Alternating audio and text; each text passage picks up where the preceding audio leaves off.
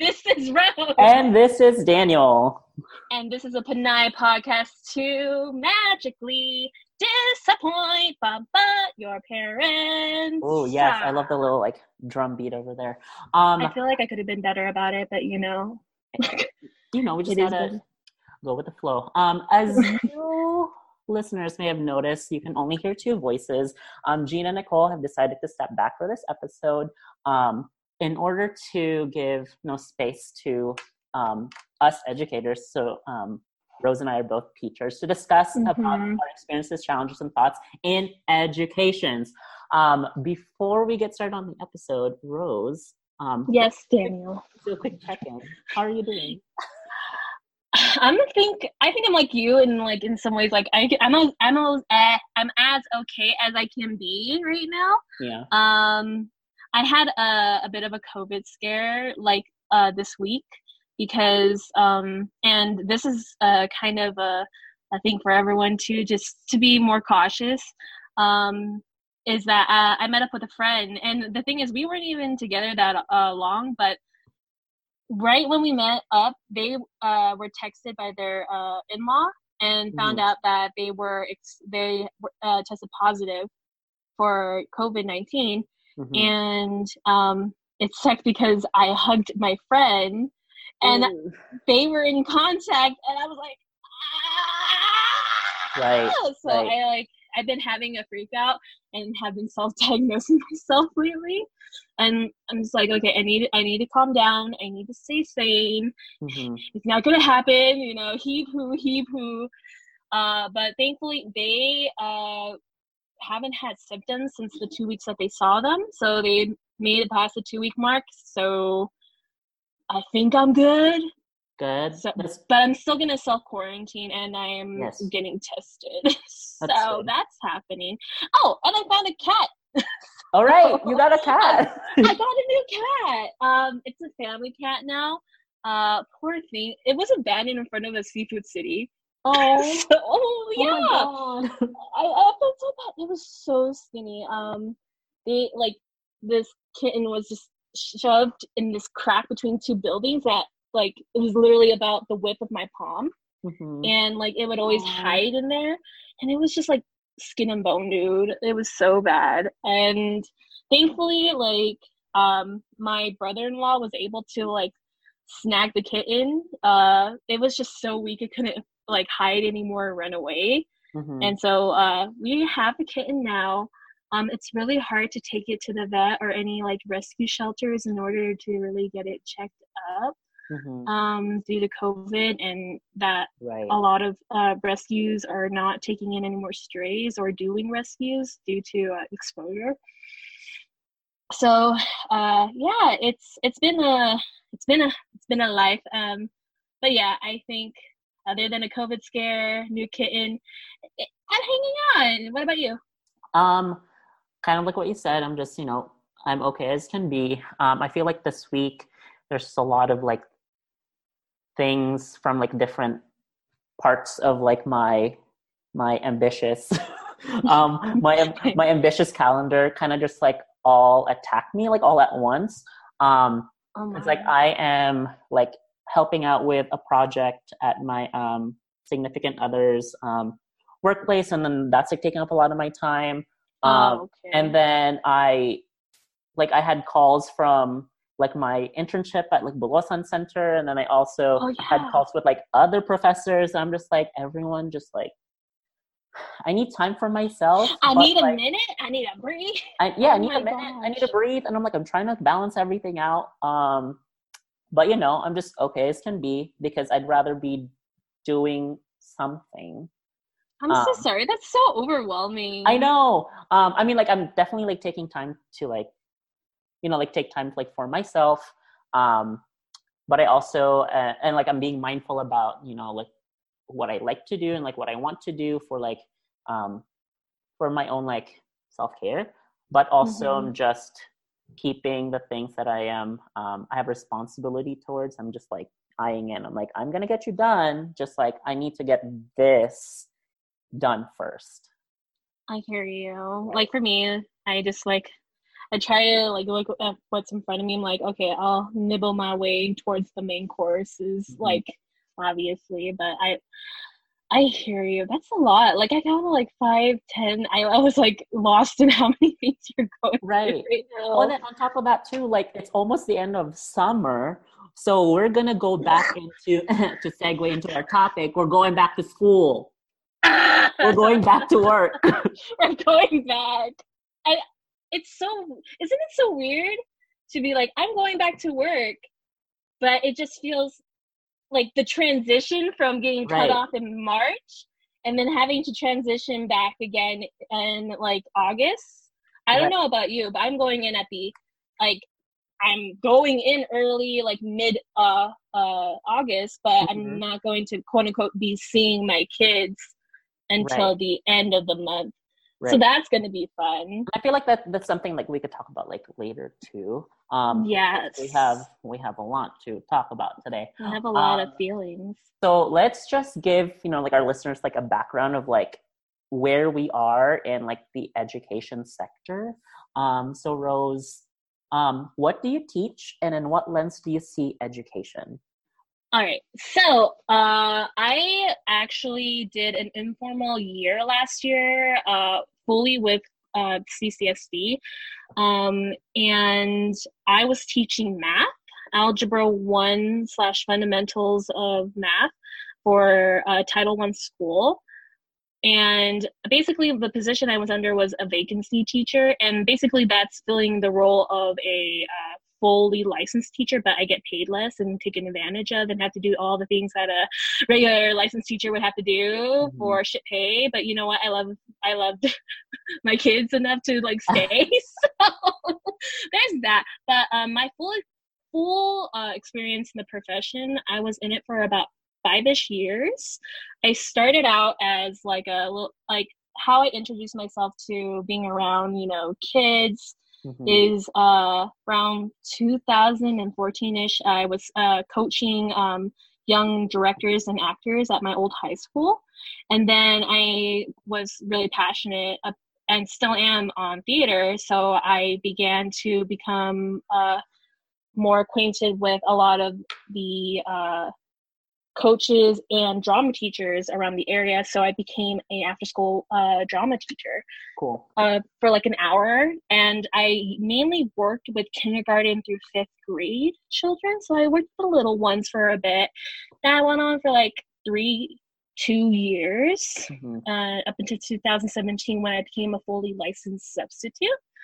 And um, and then it was not until this last school year 2019 to 2020 i got thrown into teaching like full time but under a vacancy title.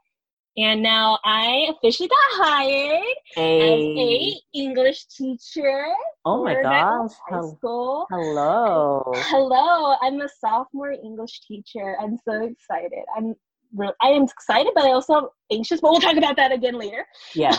Yes. but what about you? Bless. Tell, tell so, us your experience. Sure. Um, so I actually did like um, so I've been teaching for practically four years. Um, the first year was in Alaska with um, my um, my mentor teacher.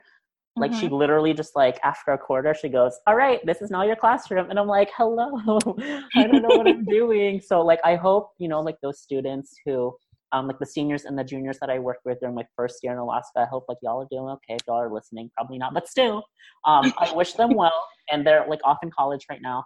Um, and then I moved to Las Vegas, and I've been teaching at a Title One um, high school for three years. So like that's how I see like I, I see education through the lens of like literature and like literacy. So like um, like reading, writing, um, communicating, speaking, etc.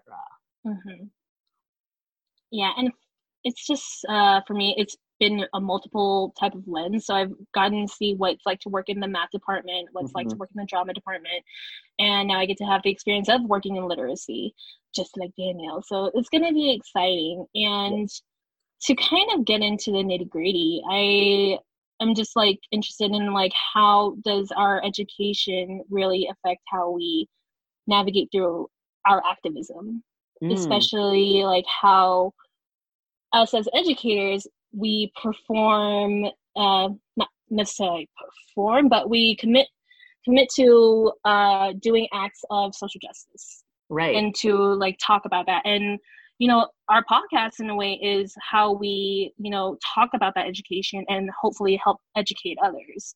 Right. So I'm not sure how you got into it though. With the what? Exactly. Uh, with actually activism in general. Um, okay, so that's um, so for me, um, it wasn't until maybe like the last year of like my undergrad where um, I started researching, like you know, like what do I want to do? Like I know I want to be a teacher, but like what, you know, like where am I going to teach, etc. Um, and that's how I um, came upon like uh, Teach for America. So Teach for America is like an, uh, a national organization that like puts teachers um, that puts teachers in various spots all over like the country that need teachers. So then like I was placed in Las Vegas because um, the Clark County School District is, um, to put it frankly, one of the um, lowest performing um, school districts in the country. Um, and there's a lot of factors that go into it. It has to do with like, um, you know, like teacher shortages, but also because like a huge transient population. there's a lot of things that like go into that. And also, you know, like our school, school, school district is a little um, I'm cringing at the, just the thought of it. Um, you can't see Daniel's face, but it's pretty much scrunched up. And um, but yeah, so like that's through Teach for America. I learned um, I was exposed to like you know like the inequities of you know the education system here in mm-hmm. America, um, and I was kind of reflecting like when you were talking about how like this podcast is like our like avenue to like educate other people i was thinking too like as teachers um we to a like a huge significant degree we see our kids for a majority of their waking lives. So it's like we have we are such like a strong stakeholder and such a strong influence on like what um what the kids know and like what the kids can know about you know like the situations around them. Um, and i think as educators um, i think it's very important to like bring in social justice so that like we produce students who are quote quote woke. Um, because they need to know what's happening in our country. They can't just like run through um, you know like going through into adulthood blind mm-hmm. you know?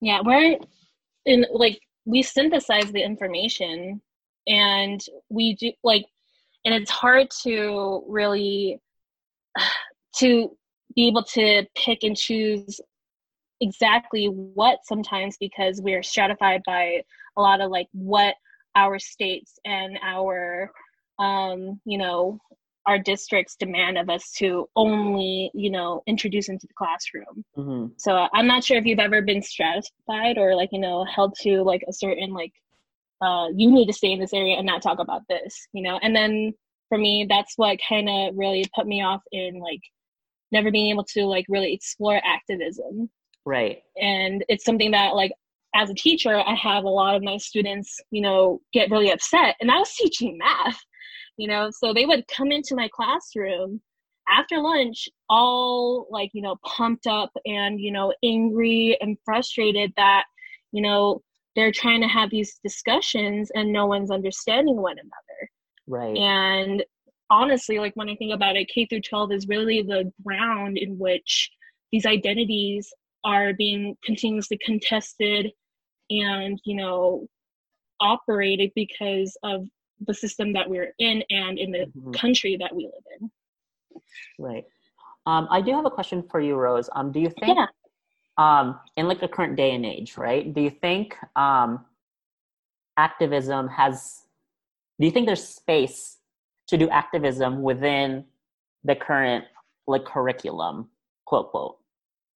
I believe yes like totally. I 100% believe that we can introduce activism into our curriculum and in a way like activism action activism activism should not just be seen as like this like fully radical idea but become the normal you know in order to talk and uh, contest these issues, especially if we preach to to our students that we're in, in a democracy ruled by the people. But it's like mm-hmm. the people cannot question nor want to fully explore this country that promotes that, then do we really like are we really teaching them the truth or are we like teaching them to stay within the system in a blind you know what i'm trying to right. say in a blind right. way and that's what really it's it, it's so disheartening when I have to feel like some ways like I have to pivot around this like like I can't have this discussion in the classroom because it's quote unquote unprofessional or it's quote unquote mm-hmm. um you know inappropriate to talk about this in a quote unquote math class.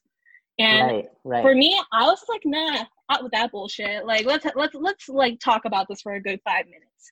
And like for some of my coworkers, like, oh well, you're kind of like, you know, straying off like the topic and like, you know, indulging the kids in, you know, wanting to goof off in class. I'm like, no, because no one's talking about this.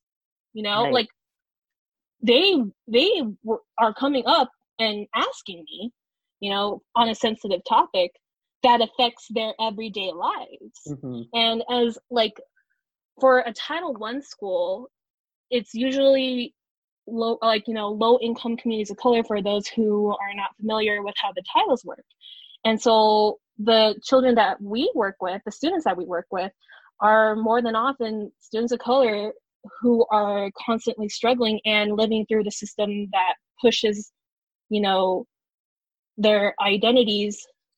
And when i say push i mean those become highly like it affects the way that they navigate through education in their space mm-hmm. and how they understand the world and so i feel it would be an injustice on my part as an educator to not give them the space to talk about that so right. to kind of move on from that is like talking about what is being taught currently right really see like i was i was thinking about that too because you were like you when you talked about you know your coworkers saying like oh you're going off topic you're indulging the students um that like makes me think like as a teacher we synthesize not only a lot of information but a lot of like different aspects of you know like mm-hmm. interacting with kids too. Like not only are we teachers sometimes we are like like i'm gonna say like we're like their babysitters sometimes. Um, we are their counselors sometimes we are mm-hmm. their um, the only person that they could talk to sometimes because at home like the parents are either like not there or like not going to listen to like what they want to say. Um, so we are like as teachers we are doing a lot of different kinds of jobs for um, for you know like the safety and for like the well-being of our students. And um, i think it's a very important question to like ask like what is being taught?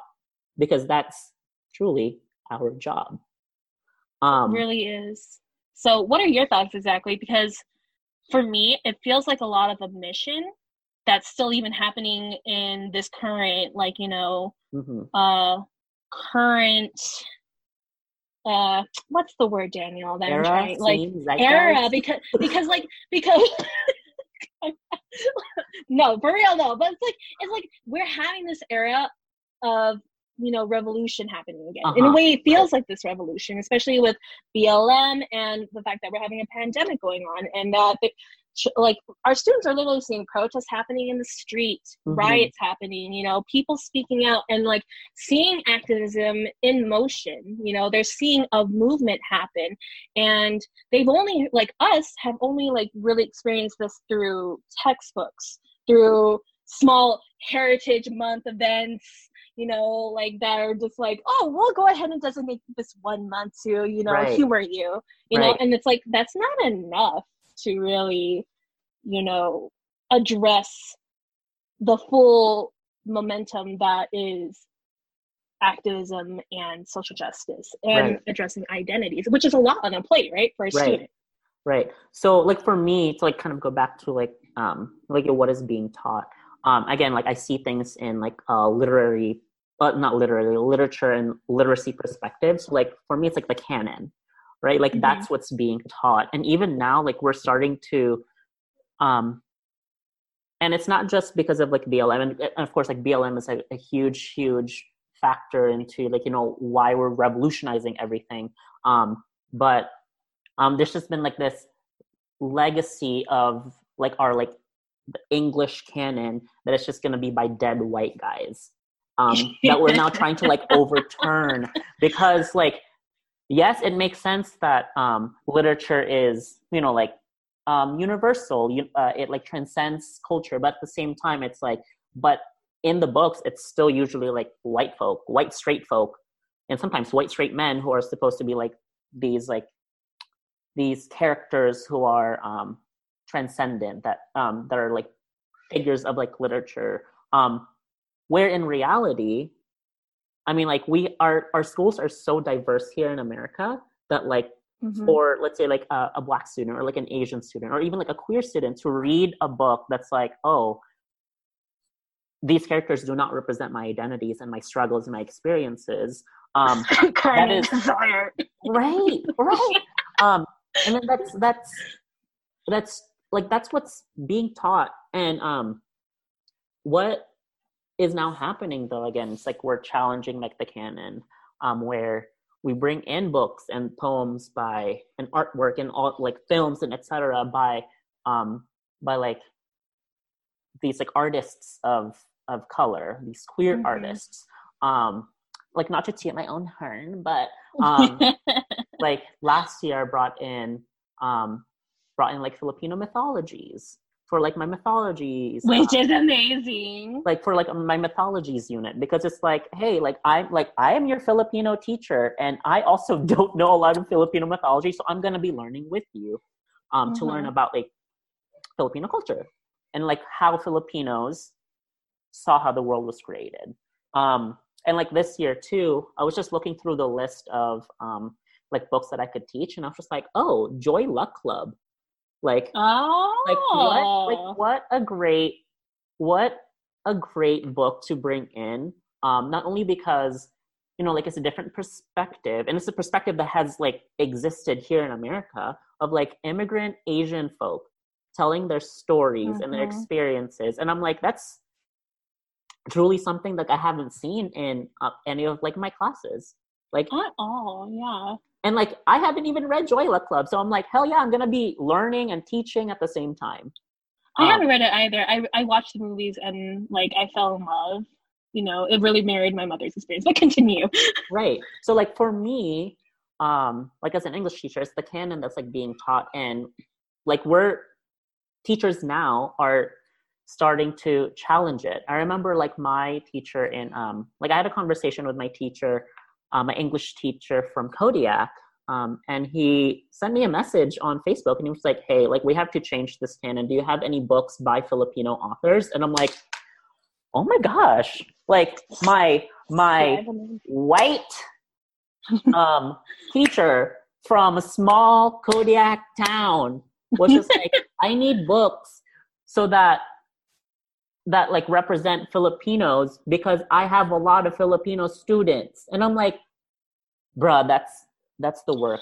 And I love that to recognize the demographic that you are teaching and to really engage with that and mm-hmm. to not cater but to be just to really be respectful and mindful that you as an educator have the privilege as well as the what is it the podium the the stage in order to go ahead and present these topics and synthesize mm-hmm. them in a way because you get to moderate these things so that right. we like the, the students are learning in a healthy and you know non-toxic environment as long as you as the teacher are creating that environment mm-hmm. you know which you know the more comfortable your students become and the more you're open to that you can have these discussions and i feel like that is what has a lot of like white educators uh, you know, really not pressed, but feeling real uncomfortable in their skin, you know? So it's like, it's like you said, it's a challenge for you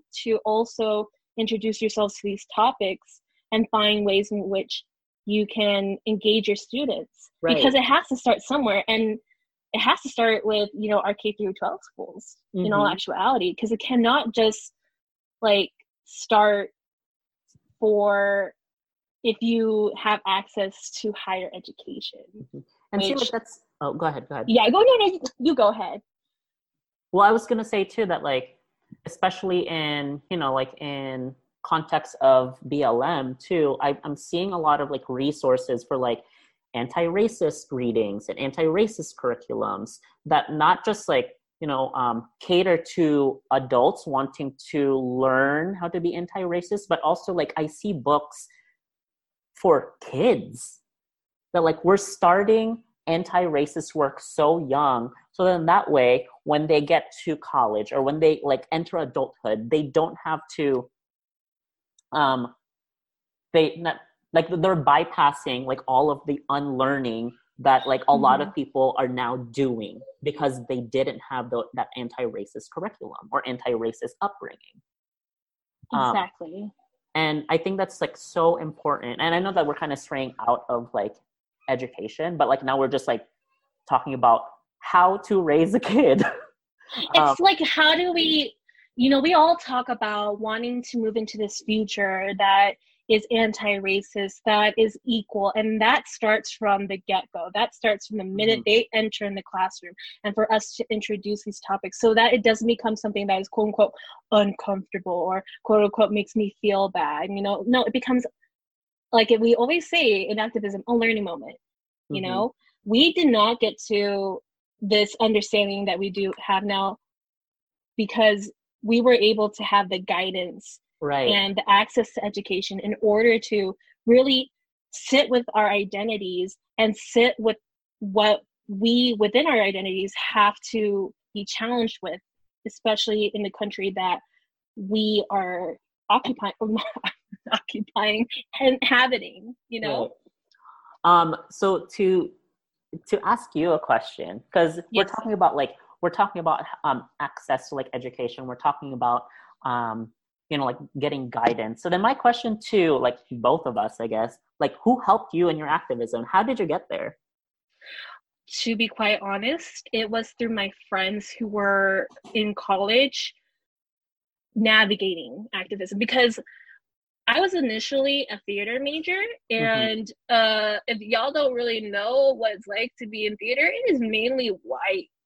so there's not a lot of room to have discussion um, or like you know to really challenge because in theater it's a lot about typecasting you know do you mm-hmm. fit this role of you know suburban mom who uh, has two kids and the white picket fence and da da da da da right. um and one season they'll go ahead and cater towards you know the black community for uh, mm-hmm. february for the season so not saying that theater is racist or that there's issues in like equality, but I am saying there's issues in equality in the theater. Right. So because I was kind of like in that uh, bubble in a way, that tunnel, uh, I was never really introduced until my friend who got into activism due to their documentation status was able to really sit down and have that conversation with me. Right. And that's when I was able to go ahead and start exploring. And I basically ended up changing my major into interdis- interdisciplinary studies for me to go ahead, still take theater, and then also learn more about you know gender and race and mm-hmm. how how to navigate all that and that was only through like higher education you know and that's the same that goes for my friend who introduced me to that you know to be able to get like you know have these conversations they were the ones who had this discussion with me. And to be honest i don't know if my mindset would have been at where it is right now if i wasn't introduced nor having that discussion with that friend. Right. What about you? Um the same with me too like it wasn't until like higher education when i was um exposed to um you know like social justice work. Um but even then like i I feel like during like my undergrad years, it was definitely just like more theoretical and like small bits of like action. But it wasn't until I moved to like Las Vegas where I was with people who are also, you know, like um, advocates of like social justice that like, you know, like are actually now doing the work inside the classroom and like meeting, um, like meeting you and Jean and Nicole, like uh, mm. and and like connecting me like with all of these like awesome professors like Dr. Arnaldo and Dr. Padongpat. Um, I'm just like, oh my goodness, there's so much stuff that we still have to do. There's so um, much. Yeah. And and the thing that's like important about this too is that like notice that like Rose and I both, you know, um, were exposed to um, social justice and activism um, in like higher education academia. But like now as educators, we're like, no, it's now very important to kind of like filter that down into like K twelve, and even like like for me, like this, I would like to like raise my kids with you know like this lens you know like in the future um yeah but like it's something that should not be like we shouldn't gatekeep activism in Thank higher you. ed. Mm-hmm. um like we should all have access to this. And also again like it's a dev- developmental thing. Like we don't have to like bombard our kids with like all this stuff. We could just kind of like a curriculum going each step at a time. Um so then that way they're ready to face the world honestly. Honestly yeah like it's i'm not gonna go ahead and talk to my two year old like you know nephew about like social activism in the hundreds of years of like you know in one setting no it's it's a gradual introduction you know because some children do not really notice race until they face these microaggressions that continue right. to happen to them in their social interactions and a lot of these social interactions end up happening in the classroom mm-hmm. you know a lot of microaggressions that i've ever experienced happen in k through 12 right you know and as an educator i wish to interrupt that and i feel that is the way in which we can remedy this because in every conversation that i ever had in college was like so what do we do Right. Like, what do we do from here? Who has all the answers? And like the fact is, I do not have all the answers, but I know a good place where we can start. Right. And we can go ahead and stop the cycles. We can and, stop the toxic toxicity that continues to happen within our lives, within our schools, and that is to educate. Right. And like right now too, like um I mean, we've been like hearing this like throughout, like we're overthrowing a system. That is true. We are overthrowing a system. There's this, this mm. and like this legacy within our education system, within um like the systems that we are now, like we're in currently.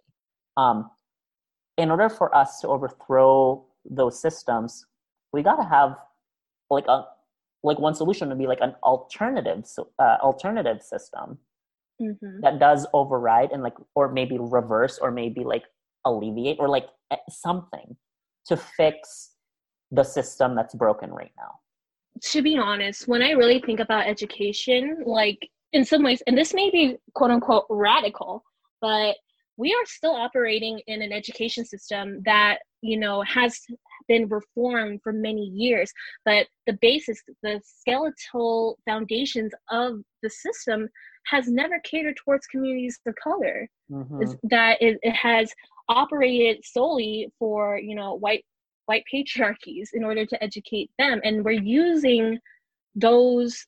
We're still using those foundations in order to go ahead and you know navigate the classroom and educate and we've only worked so much through reform that's at this point it's like we may just need to go ahead and create like you said a whole new system. And you know in some ways some teachers are lucky that we can you know alter our curriculum. You know we can alter a lesson plan in order to be reflective of you know social justice activism discussions on race you know and like the whole nine yards. Right. like right. and that's again what i as an educator really stress you know is that i am all for this you know and i feel that we just need to have more educators to bring the voice you know to this predicament that is always being discussed. Right. Um to talk about like predicaments too um this is a reminder um especially like for like other educators that are listening in and also like maybe parents who are listening who have kids we approximately have three more weeks and um, we are still very much in this predicament of uh, COVID 19, and schools are being reconsidered to be reopened. Um, and like, like the rules for the school all depend on the district. Some all depend on the school. Some all depend on like the school administration. And the state or a combination of both Right, like and this is- california. Like a lot of things right now are just like up in the air. Um, Rose, um, should we even reopen? here's my thing all right? Um do i believe we should reopen? Hell no all right? Hell no. This is not me like because when i've said no i've had pushback from a lot of people saying like oh are you just being lazy you don't want to go back to work it's like like excuse me number one it's about the safety of not just myself but the safety of my students Yes. and for some reason, it's starting to sound like I care more about your child's safety than you do about yours. So this is not okay. That came off really aggressive. I understand. But understand that we are living through a pandemic. COVID 19. True. And here's the thing like, I get it. If this is your situation, and there's multiple situations for parents who are working and don't have the ability to stay at home and watch their ch- child, like, I understand that that is so unfair. It's unequal. But to also push that on someone else to go ahead and have that exposure is also not fair. It's also leading to like you know a lot of unsurety and safety for all of us. And I say this with the utmost care and love is that I really believe that my students should not be anywhere near each other at this point in time. Not until things settle with a vaccine, until we address that we need to revamp everything, you Mhm. know? Um, that's my personal opinion. right. And the fact that because this has been a highly contested debate, that very question, it has led to a lot of our dis- districts and administration to just be piles of messes. right. And I don't know if you've ever seen them, um, but or this goes for our listeners too. If you've ever listened to the you know board of trustees or listened in on any of the reopening plans in these meetings, but when you are on there and then you read the comments from parents and even other educators about how they feel we should reopen all five days, how that you know I'm not paying like I'm not paying my tax dollars for you not to do your job Mhm. which really irked me and i don't know like what what to do with that Right. here's the like i don't know if there's more pros and cons to this but the cons are is that you're risking everyone's lives right. by wanting to fully reopen and like with this too like yes we're definitely in a predicament because like i see like like there's a side of like yes i understand that like psychologically it's better if like a teacher is there like in person for you know like the kids but at the same time like physically i'm like i don't want to be there because i don't want to risk myself i don't want to risk your children and i also don't want to risk you know like you like your health. Like it's it's a matter of per- like it's a matter of safety it's a matter of like health um and it's a matter of say with me politics. Politics. Politics. so it's like like we know that we're in a predicament. We know that there is again like inequity within like the educational system. Um do we have any solutions to this right now? Um and that's like we're still like in conversations with a lot of you know the people that like need to be conversing about this because the school district is going to be open soon. I know for a fact for me like i have chosen to just like stay online. Mhm. um, and my school is just like, well, you're gonna have like a choice like every month. Like either it's gonna be like online or not. And I'm like, it's not like what A, it's wow choice at this point. Like we need a like like like I like the school the school needs a leader to like make a decision. Um and that's what um, that, like that would and- make sense for everyone. Yeah I, and I don't know if a lot of people know this okay? Um, and i think this situation also happened with your uh, school is that we were waiting for a good like week on the directions of our school district. And a lot of times like we were just like like and at that point it became a school thing. Like each school ended up having to do their own version Mhm. of like either you know social distance learning or pushing back curriculum like it became a whole mess. My school personally was able to go ahead and like just okay here's the plan. Go ahead go on your google classrooms get Right. all the curriculum ready like you have connections with your students reach out to them. And those were one of the most like hectic of weeks. But after things settled that first uh few like first month into uh quarantine it was more manageable. And that didn't come from any direction from the district to be quite honest. Right. it came from the directions of my administration to which you know i tip my hat to them right. if i had a hat. Yeah, like it's the same with me too. Like like it wasn't like it was within like within the school that came like the school itself came up with a plan to do online instruction. Um but like my main concern now is like i feel ready to teach online because i've already taught online um the main question now is is it going to be effective to have this new batch of students um to be online that like i haven't interacted with can i build a relationship with them all Ah, yeah.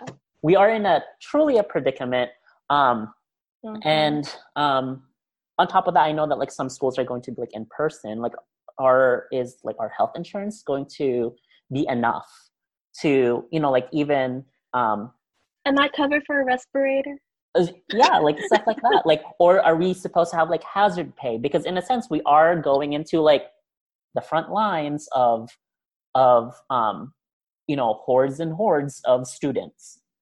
And this is also a moment for all of us to kind of talk about these grievances that we're having as teachers because I feel that a lot of the public right now isn't being receptive to that we are people, you know, we are human and that we have our like health to also be mindful about. And to kind of push this whole idea that I am a martyr or that I'm a hero in this instance is that you are pushing a narrative on me that is undermining my like my life and like the people who are in my life. Right. Does that make sense? And Yeah. and my thing is like also is like we have no set protocols. We have no set like uh like discussions on the health insurance and the fact that at every board meeting no one every time it was mentioned if there was a case they never said that they were going to quarantine us for 14 days if the teacher and the whole classroom would be quarantined and that for those 14 days we would be compensated. Because that's also the problem. We have our lives to also live. I like we will not be able to qualify for unemployment in those instances. I already looked that up. Mhm. and so to not have this direction to have this uncertainty to have this high risk as an educator going back in quote unquote three weeks. And three weeks is one of the most terrifying things. And it's not about fear getting the best of me you know it's or the best of us. It's about the precautions that we are taking to ensure our safety fully Mhm. you know and it's not a, it should not be a problem to prioritize our safety which is something we always stress as teachers is number one the safety of ourselves and our students. Right. Because if the students or like the teacher don't feel safe we're not going to learn anything. Like you're just on high alert the whole time. High really alert. to pay attention? High alert. When i talk about compound sentences. Could you imagine could you imagine me on high alert with like a face like a face covering just like that like a face shield? like full on face shield um thank you for our talk um i hope that like i hope our listeners now see like the perspective and the qualms and also the dilemmas that um Mhm. that teachers have not only you know like not only because our system is is whack but also because of like the education in the context of the pandemic because that's truly what's you. salient right now Mhm. politics and coronavirus that's what's happening Mhm. um, Rose, would you like to talk about some of the uh, resources that you put on? I do. I want to talk about them. For one, uh, most of these are Instagram.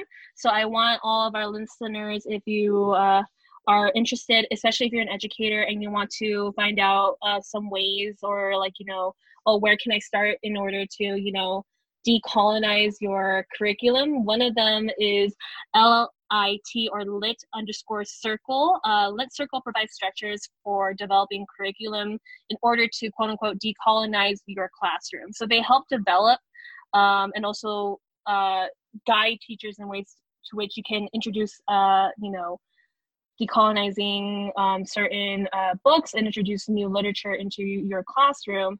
Uh, that would be, and they also have a new website that they just finally put up for uh, resources as www.litcircle.org. Um, there's also uh, an amazing educator that is based in Baltimore. They're an English teacher, and their name is Valencia Clay. Uh, that's Valencia V A L E N C I A underscore Valencia again. Um, to give you more background, Valencia Clay uh, talks uh, a great deal on um, Black literacy, introduces it into their classroom, and works on the middle school level. There's also the Conscious Kid on Instagram.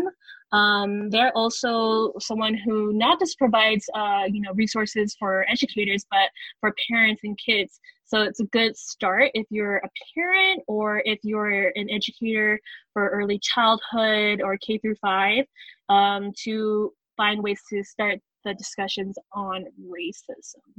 And we also have here the bull. Daniel, I'm gonna butcher this.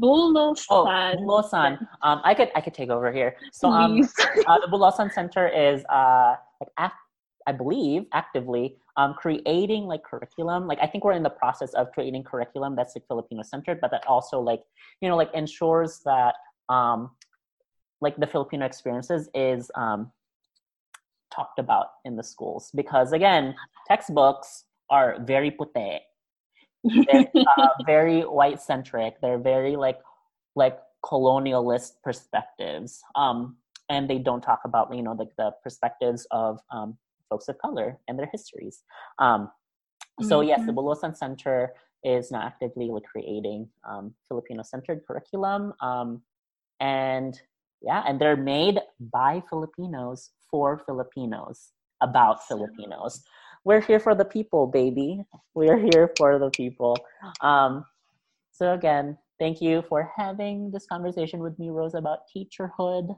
and education I, you know that struggle. You know the struggle daniel and that's why. I love you. real. Um, the struggle so, is real. um, i guess uh, this is me signing off. I am daniel. This is us signing off, and I'm Rose. Um, and we are a Pinay podcast to magically disappoint the parents oh, and the okay. students and the principals and everyone. Please.